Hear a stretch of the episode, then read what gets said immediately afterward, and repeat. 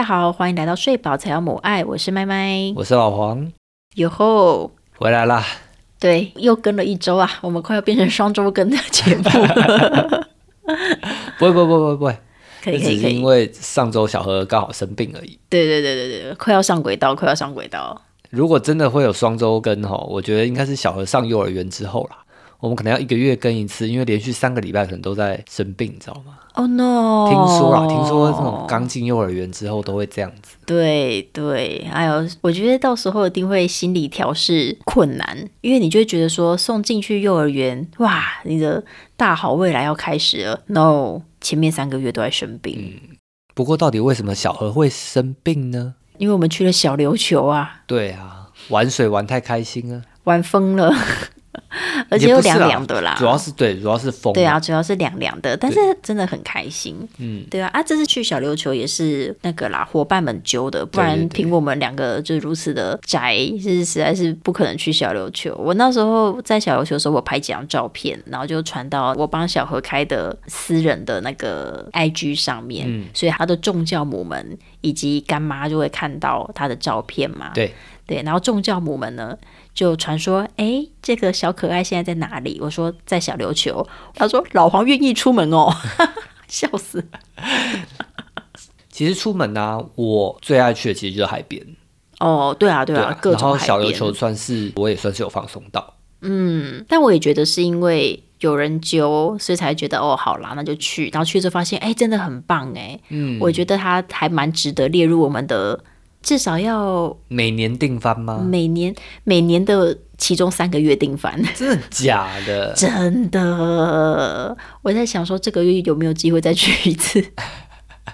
你你说某三个月要每个月去一次的意思？对呀、因为夏天真的太热了，而且人很多。哦然后，而且我们这次去是十一月嘛，原本以为风会很大，就去发现还好。嗯然后我们的伙伴有一位是在地人，他就说，大家都以为小琉球就跟其他的小岛一样，对东北季风很强，嗯但其实小琉球是唯一一个不会吹到东北季风的离岛。嗯，没就是错免于东北季风的侵袭。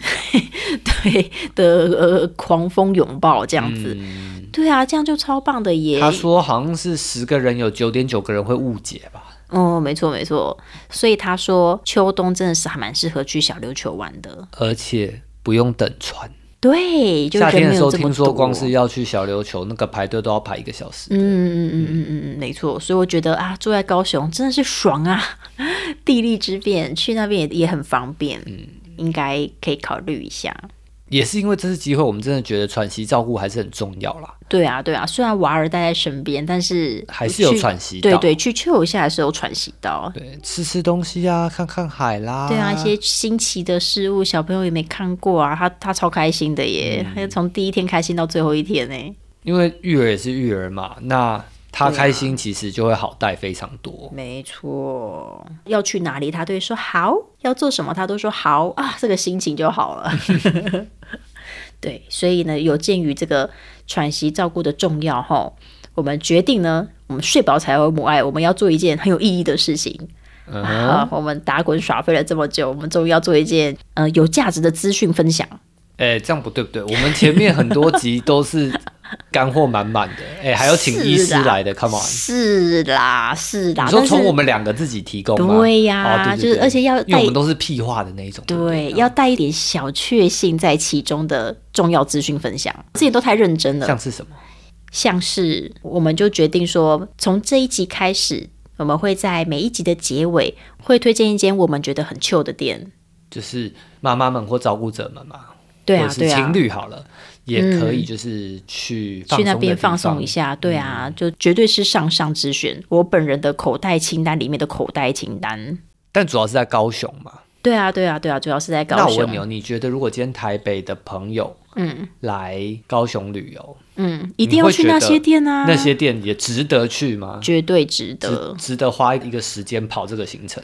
我觉得高雄太多地方可以玩了。哦，对，对，但如果你是咖啡店咖的话，你确实可以耐心。你已经爆雷喽。好，你今天要介绍的是咖啡店，是不是？对对对哦对对对对。如果是我我要介绍的系列里面有一系列会是咖啡店，因为啊我本人很喜欢各式各样的咖啡店。OK OK，对，那如果是咖啡店咖的话，你想要去搜集这些点，我觉得是还蛮值得的。啊，OK OK，对对对，就是我是走舒服路线。嗯，那这个资讯呢，会会到节目结尾的时候才透露，所以你要么就、哦，Come on，快听转嘛！你就听完嘛，啊，不然你就快转吧，我 我也没办法限制你，好不好？你这个跟那 YouTube 什么开启小铃铛那有什么差别？还是有奖有保佑啦。OK，OK，OK，好好好好好，OK OK。那我们今天的主题是什么？我跟你讲，我们今天的主题呢，我想要聊一点情情爱爱的东西。嗯哼，我因为我们前几集我觉得聊太多小河了，哦，对我们两个人之间的那种亲密连接太少了。昨天仔细掐指一算，哎呀，我们在一起是否也快要满九年？快九年了，快第九年还是快满九年？快满九年。哎，这个是非常经典的要加一还是减一的数学题。二零一五一月开始起算，即将要到二零二四一月了。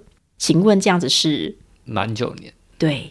下个月会满九年，然后即将迈入第十个年头。对对对对对对。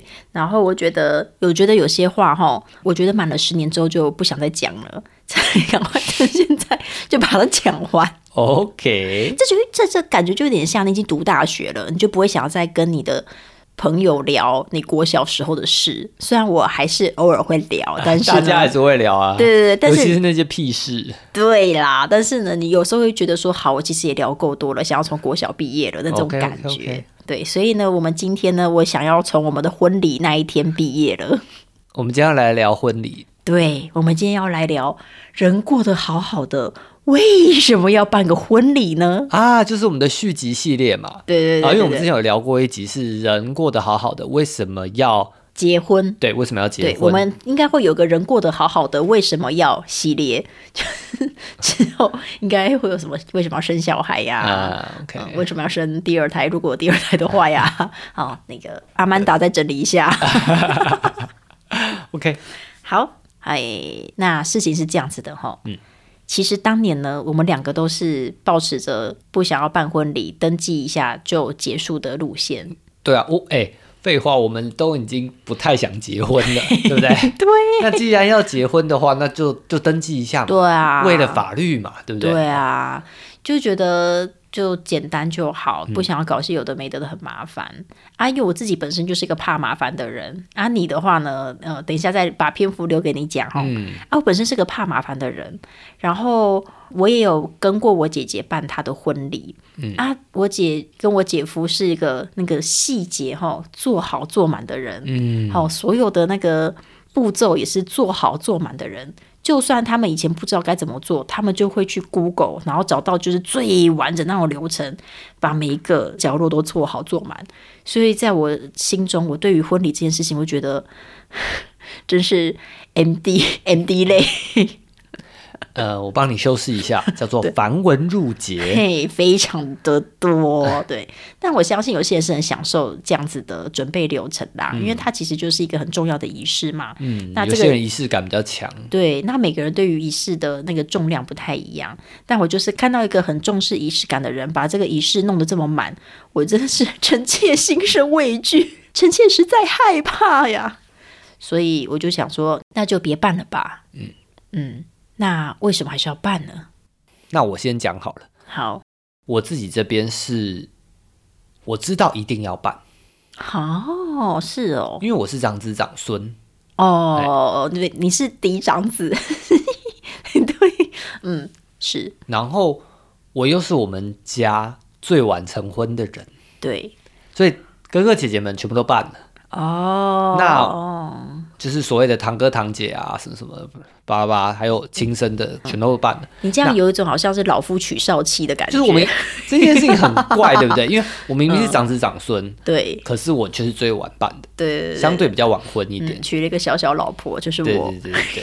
那所以我知道我一定要办啊。嗯，那而且我爸妈的朋友也算多，所以说觉得简单的办一个小型一点的婚礼。嗯，我知道不会到多小，绝对不会是那种三五桌的。哦，但是就是请他们不要办到四十桌，哦，应该是我可以要求的。躲不了啦，因为你爸妈的人缘那么好。对啊，而且有一个说法是，就是什么欠的要收回来之类的。哦，对但是长辈来说，但是我后来跟我妈协调这件事情，嗯，主要是因为我自己很爱看浪漫喜剧片。浪漫喜剧片都说了些什么？上浪漫喜剧片的梗又来了。嗯浪漫喜剧片有很多婚礼的场景嘛，嗯那国外的婚礼其实很多都是那种办在庄园啊，或是办在那种大草皮上啊、哦后花园啊、后院啊这种的。嗯，然后很多时候其实他们就是比较像把费一样，嗯对，然后还会走来走去啊，然后还会不小心端个酒啊，然后泼到谁啊，然后就邂逅啊。哦，你是对想去参加别人的这种婚礼？而且还有那种比较低级的那种婚礼，就是你会去钓别人的妹妹啊，或者是什么的，嗯对对对。那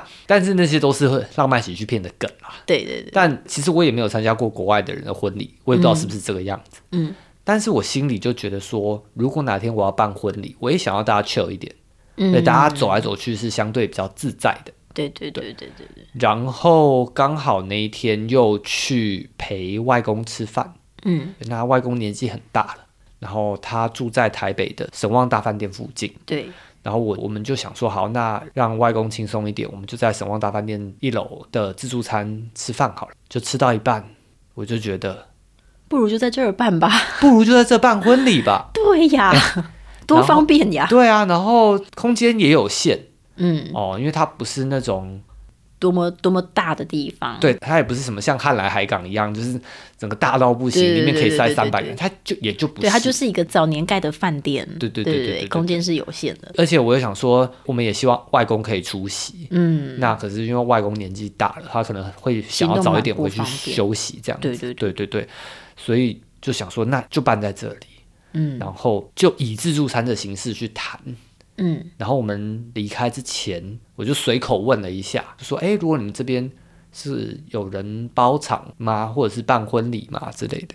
然后他们工作人员就说：“有啊，有啊，有啊。”然后我们就简单请了一个经理来，然后跟我们大概讲一下报价，这样。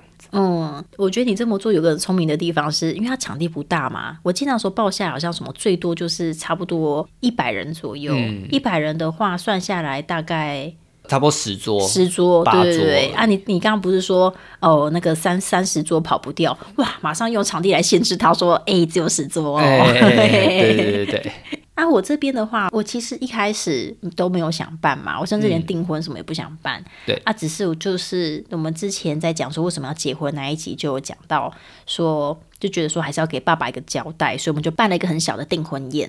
嗯然后那个订婚宴原本想说啊，可不可以三桌就好啊？但是最后其实蛮难，因为我妈那边的亲戚太多了。不知道节目里节目里好像有提过，就是我外婆生了十六个小孩，还是十八个啊？就是总之就是十几个小孩，就是孝的人 我记得是生了十八个，然后有两位就是领养走这样子，对，所以最后是十六个，应该啦。我再去问我问我妈，我等下再数一下。好，然后所以真的超级多很近的亲戚，嗯，对对对，就是因为我爸我妈那边的兄弟姐妹其实感情还不错，所以最后还是有到六桌啦这样子。但我其实已经还蛮满意了，因为毕竟我姐那时候好像办到不知道几十桌之类的，我就觉得发疯了，然后一大堆完全不认识的亲戚来这样子，所以订婚我其实还蛮满意的。然后订婚我就没有邀请我的朋友，我就只有邀请 Stay，然后还有那个大学的好朋友来帮我化妆，好像就只有两位朋友而已。嗯，而且他某种程度上也是来帮忙的，对，都是工作人员。对，因为真的没有位置给他们了，对所以就等于是用这种名义来请他们哦这样，没错没错也是很不好意思啦。嗯，就几乎都是请妻这样子。那所以我就想说，嗯，如果订婚有办，可能结婚也可能会办，但你知道内心总是会抱持一个侥幸的心理，想说，嗯，你有提应该就是不用吧。不过大概就在半年后的时候，那个你妈咪就来试探一下我们，就说、啊、是不是还是应该要办这样子。那我们一开始有没有想说啊，那就敷衍敷衍打发打发 就算了。但就是后来妈咪其实也试探蛮多次啦，我们大概也知道她的心愿，嗯，然后再加上可能就也就像你讲，那时候跟外公吃饭，吃着吃着就觉得说啊，好啦，还是就办一下啦，这样子。对，所以就压一个日期，就半年后再办这样。嗯嗯，但是其实一般人压日期也不会压半年后。诶，你知道半年后对很多人来说办一个婚礼是非常赶的吗？嗯，但我觉得我们很大胆嘛，我们就是压了半年后，然后以至于我们接下来半年疯狂吵到快吐。呃，因为我们的时辰就是先订婚嘛，对，然后登记就是半年后，嗯然后再半年后就是结婚，所以我们订婚跟结婚差不多刚好差一年。差不多。所以如果超过一年，我真跟你讲，我真的会不想办了，就是没有那个动力去完成这件事情。哦所以那时候想说，好，就压一年后。嗯嗯而且一年后，我们那时候也是跟家里说，我们就是来高雄生活一年看看。嗯那如果我们喜欢，我们就会我们就会在这边生根下来这样子。嗯嗯，那如果一年后不行，我们就回台北。那所以我就想说，一年刚好是一个分水岭吧。蛮好的分水岭。对对对对对。但是回到就是你刚刚讲吵架吵很多的那个部分啊，嗯，我这边还是要跟你说一下，不管哈怎么样？压什么时间哈，嘿，百分之九十的情侣都会吵架啦。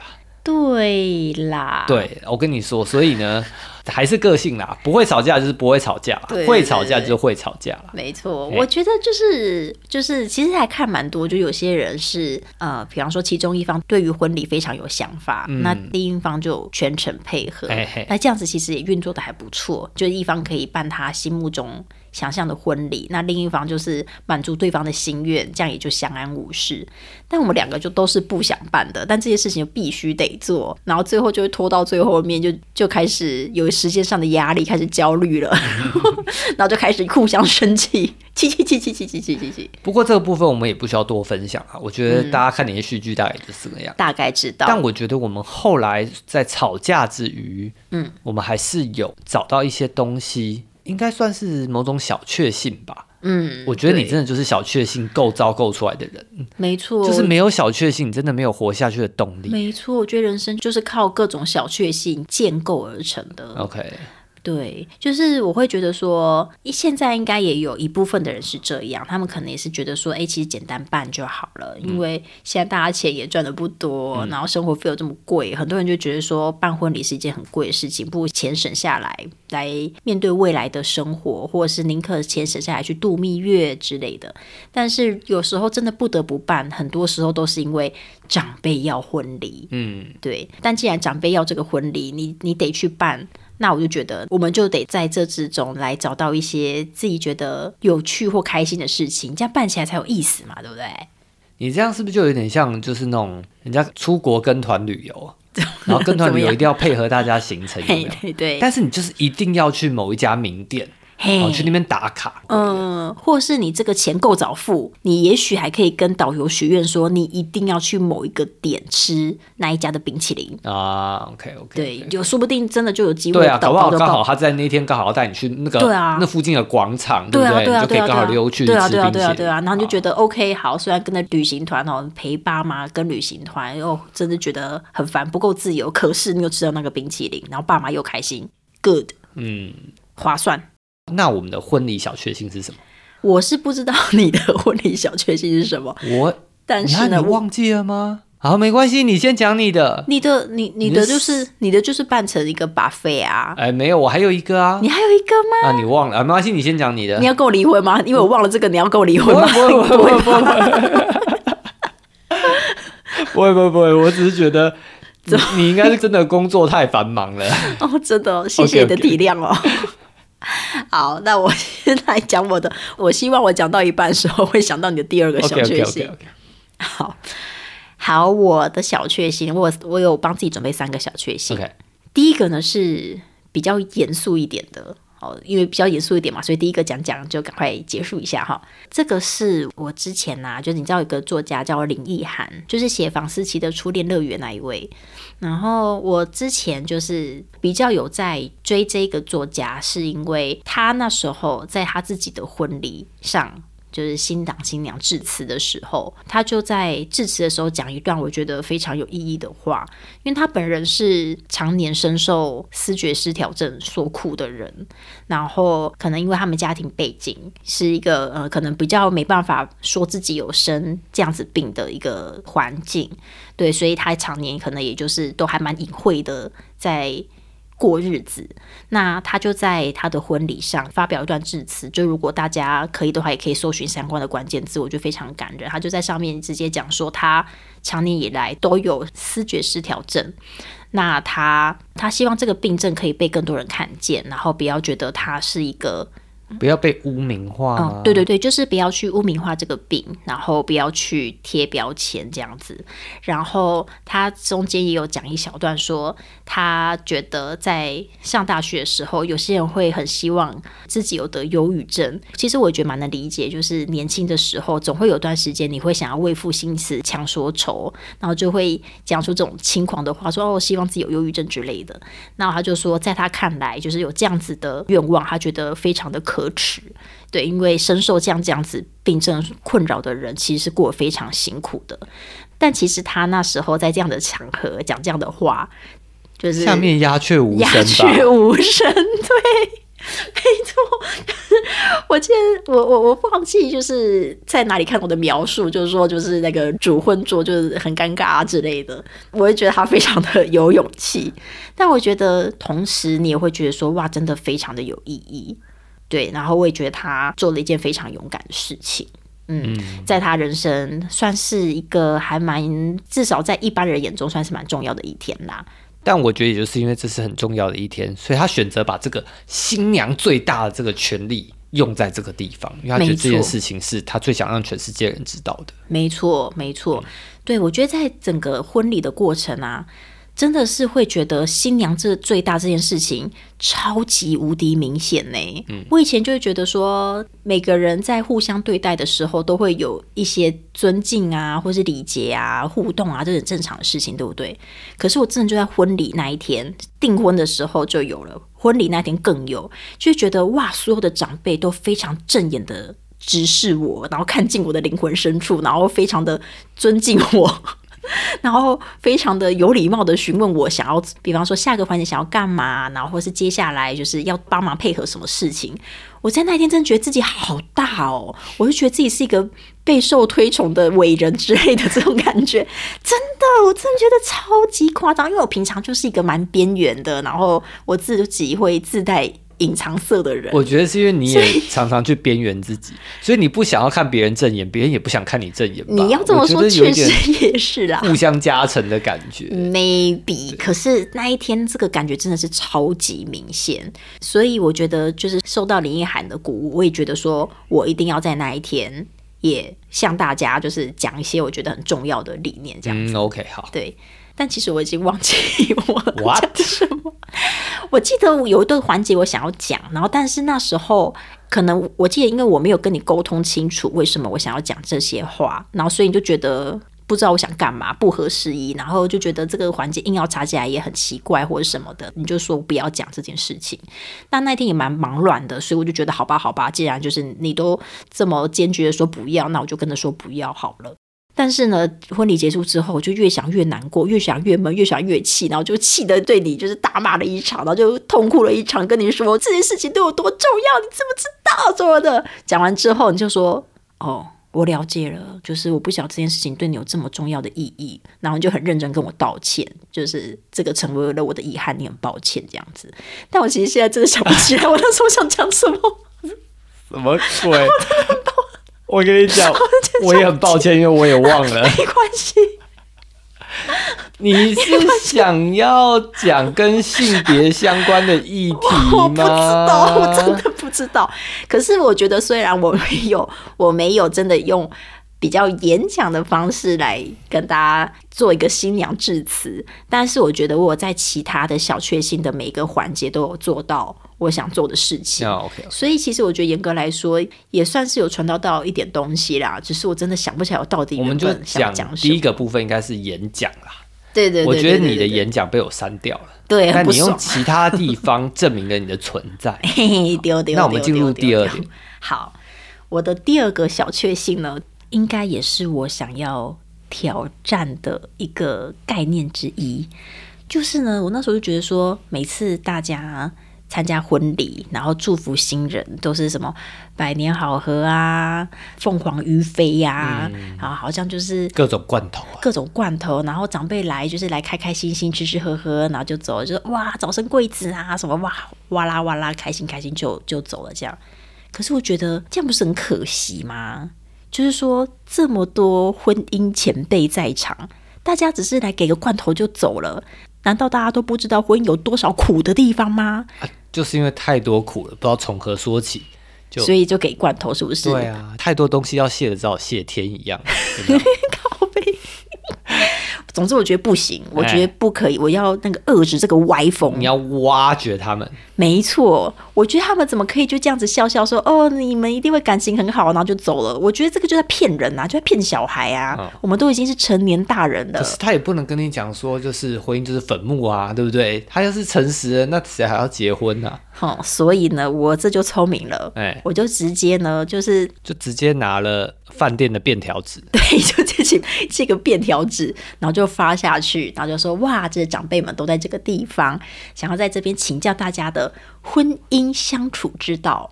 然后小中 p e p e 小配包，而且你知道我怎么讲这些话吗？我讲这个话吼，也是用词很斟酌哦，得体是不是？不是，是很有性别意识概念在里哦面。好，我先说，想要跟大家请教你们的夫妻相处之道，但是因为那时候那个同婚还没过嘛，不然就要加夫妇相处之道没有或妻妻，对不对？没有，你就要讲伴侣相处之道。我、那时候还没有想到这个词，就是对伴侣这个用词没有那么的那个敏锐，哎所以我那时候讲说夫妻相处之道，还没有结婚的朋友，请帮我留下你的。情侣相处之道、嗯哦，那如果没有情侣的人呢，也请留下你的跟朋友的相处之道啊。如果你这个很边缘没朋友，那也请留下你的和家人的相处之道，这样子。你知道，就是那时候我在讲这些用词的时候啊，因为底下我有邀请我的朋友嘛，那我们朋友就有性别意识，就是比较强烈的人嘛。我那时候讲说夫妻相处之道的时候，底下就有个声音传来说，啊，同志没人权是不是？对对对对对对对，他说啊，同志还不能结婚怎么办哎？哦，真是捏捏让我捏了一把冷汗，还好马上就接情侣相处之道。哎，嘿，对对对对对对对，就是这个小地方啦，虽然可能没什么人在在意啦，可是我在意，嗯对，就这样。然后所以呢，后来真的是收集蛮多大家的呃这个关系相处之道回来，然后长辈其实还蛮踊跃的回哦，有一些就是没写，但是后来过来跟我们耳语这样。对对对对对对对。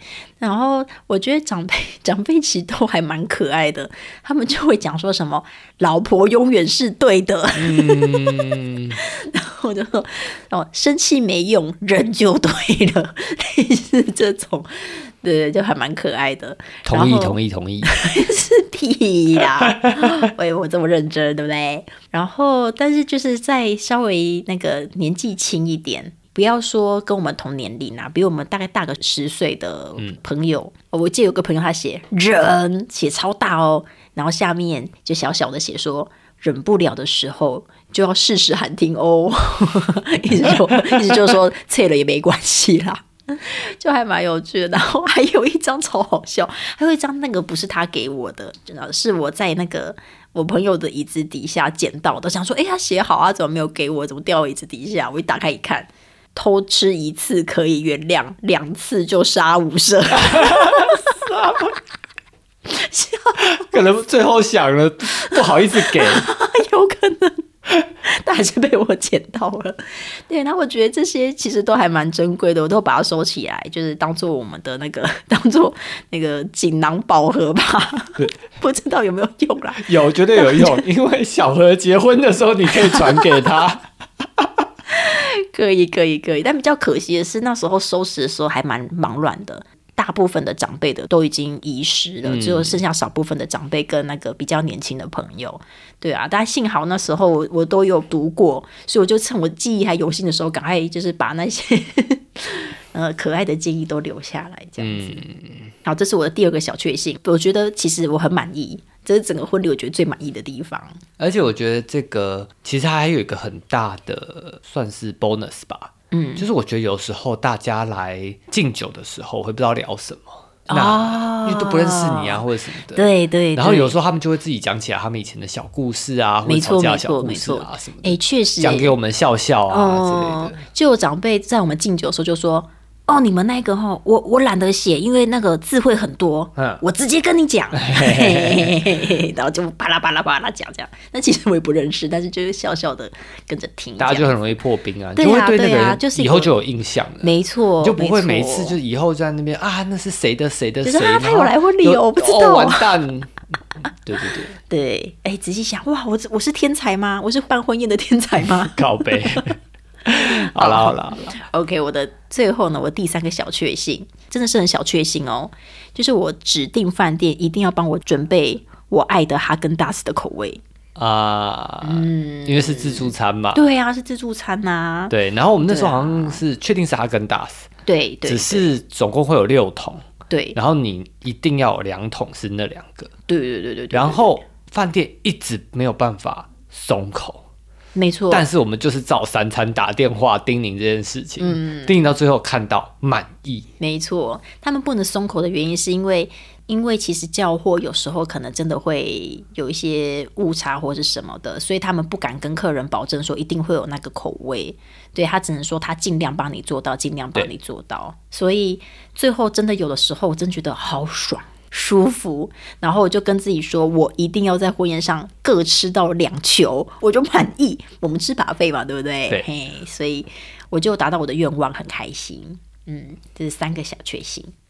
哦，这样我想到勉强算有第四个啦，但是这个跟我们的呃，跟我们是办把费，所以可以这么做，因为是把费嘛，所以我就觉得想要轻松一点，所以呢，我我们礼服也是挑那种小礼服，不是那种很正式的长婚纱，因为我我就觉得我是一个穿不起婚纱的人，嗯，对啊，然后挑婚纱要挑很久，我很讨厌挑衣服，我觉得烦死了，所以我最后就是只挑一些小礼服。然后呢，我的其中一件礼服有口袋，所以我就可以把手机放在口袋，然后手上不用拿东西，然后就很开心的到处去拉勒，然后去吃那个冰淇淋，就非常的非常的快乐。好，我刚才在过程中想到你的第二个小确幸，好，你说是不是我们的婚纱照？那是第三个哦，好，没关系，那你先讲我的第三个小确幸。好，就是那个，因为婚礼上还是得要放照片嘛。嗯因为我就觉得啊，有些东西你还是要有，不然人家来，然后真就吃吃饭就走，好像也没有一个婚礼的感觉。就是我觉得婚礼还是有个最低限度。于是呢，我们就拍了一个所谓婚纱照。但我们那婚纱照，想当然尔是没有婚纱的。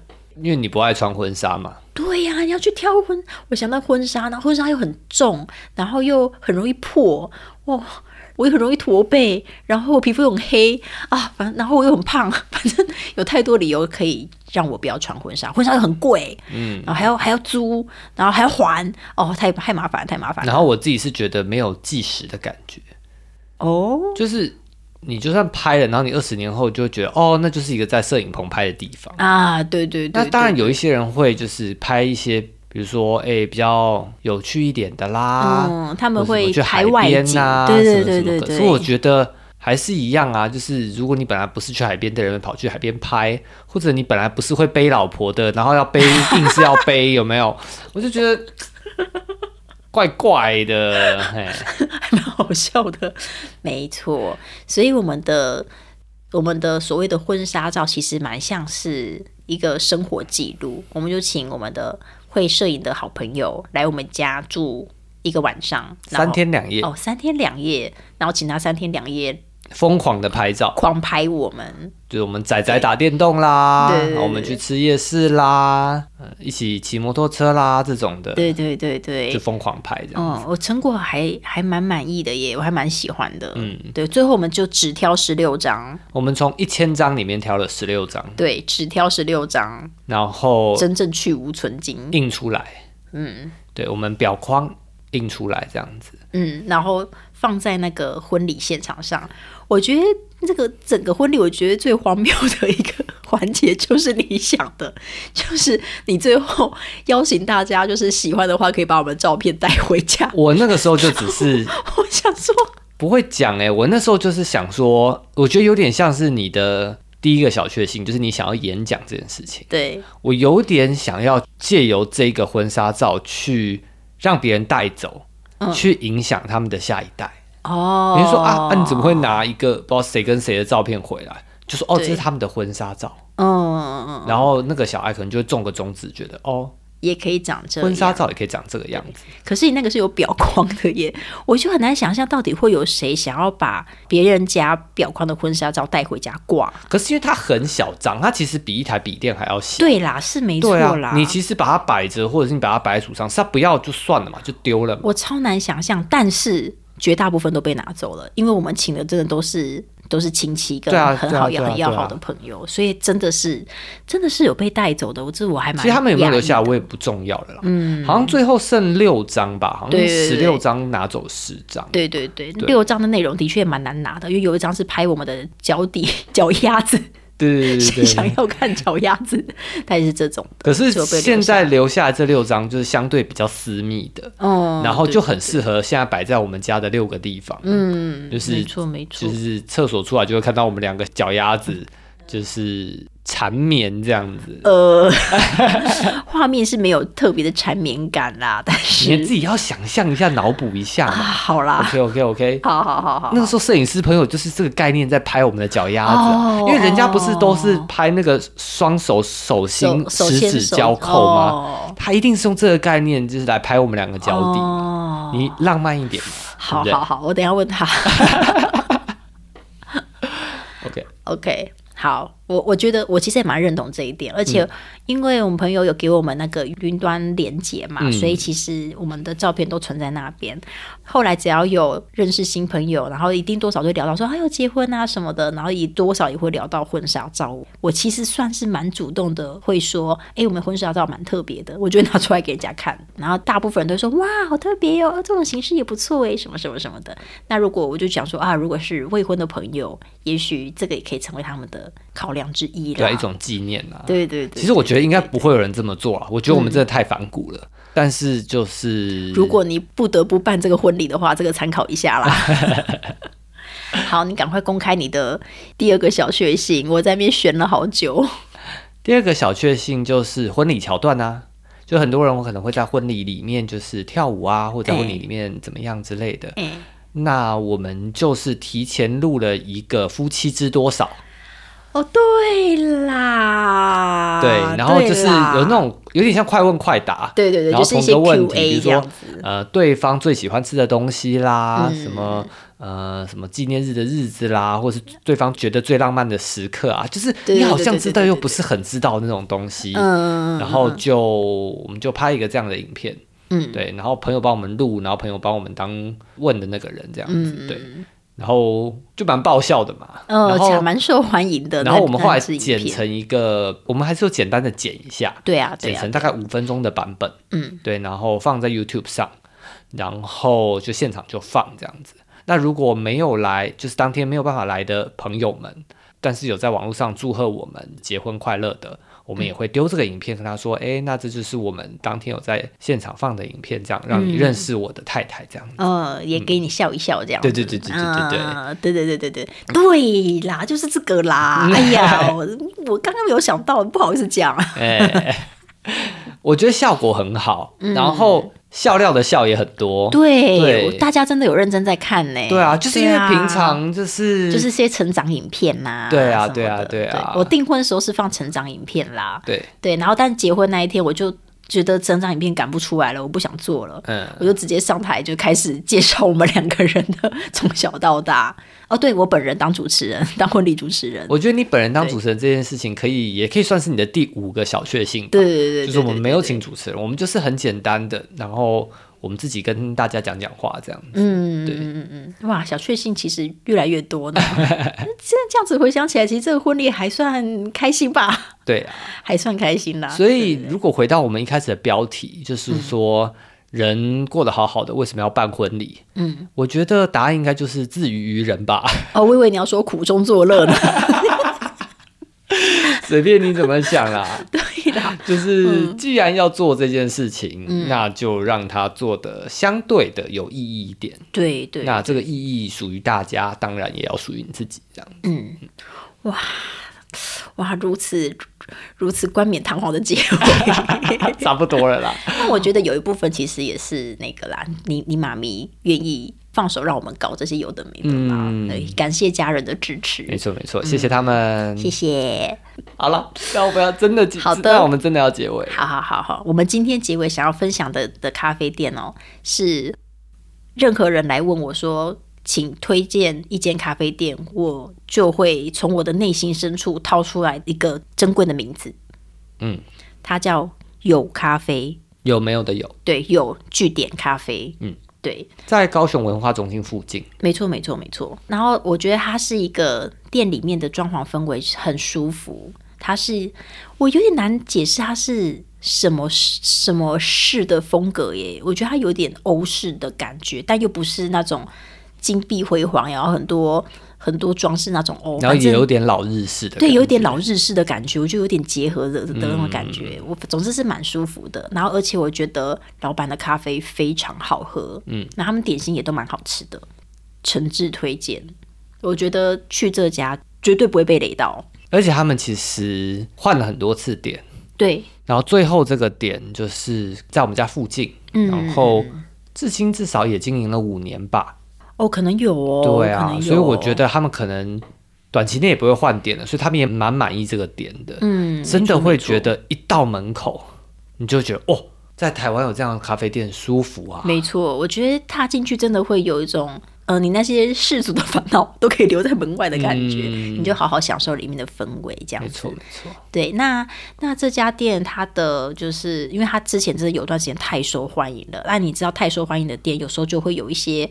呃，比较我不会说人家是 OK 啦，就是大家理念不合的客人啦，对对，然后就弄得店家其实有点烦心，然后所以他现在就是就是大家要去之前可以稍微看一下脸书。然后其实也没有什么多夸张的规定啦，但就是稍微了解一下这家店的性格，然后再去这样子。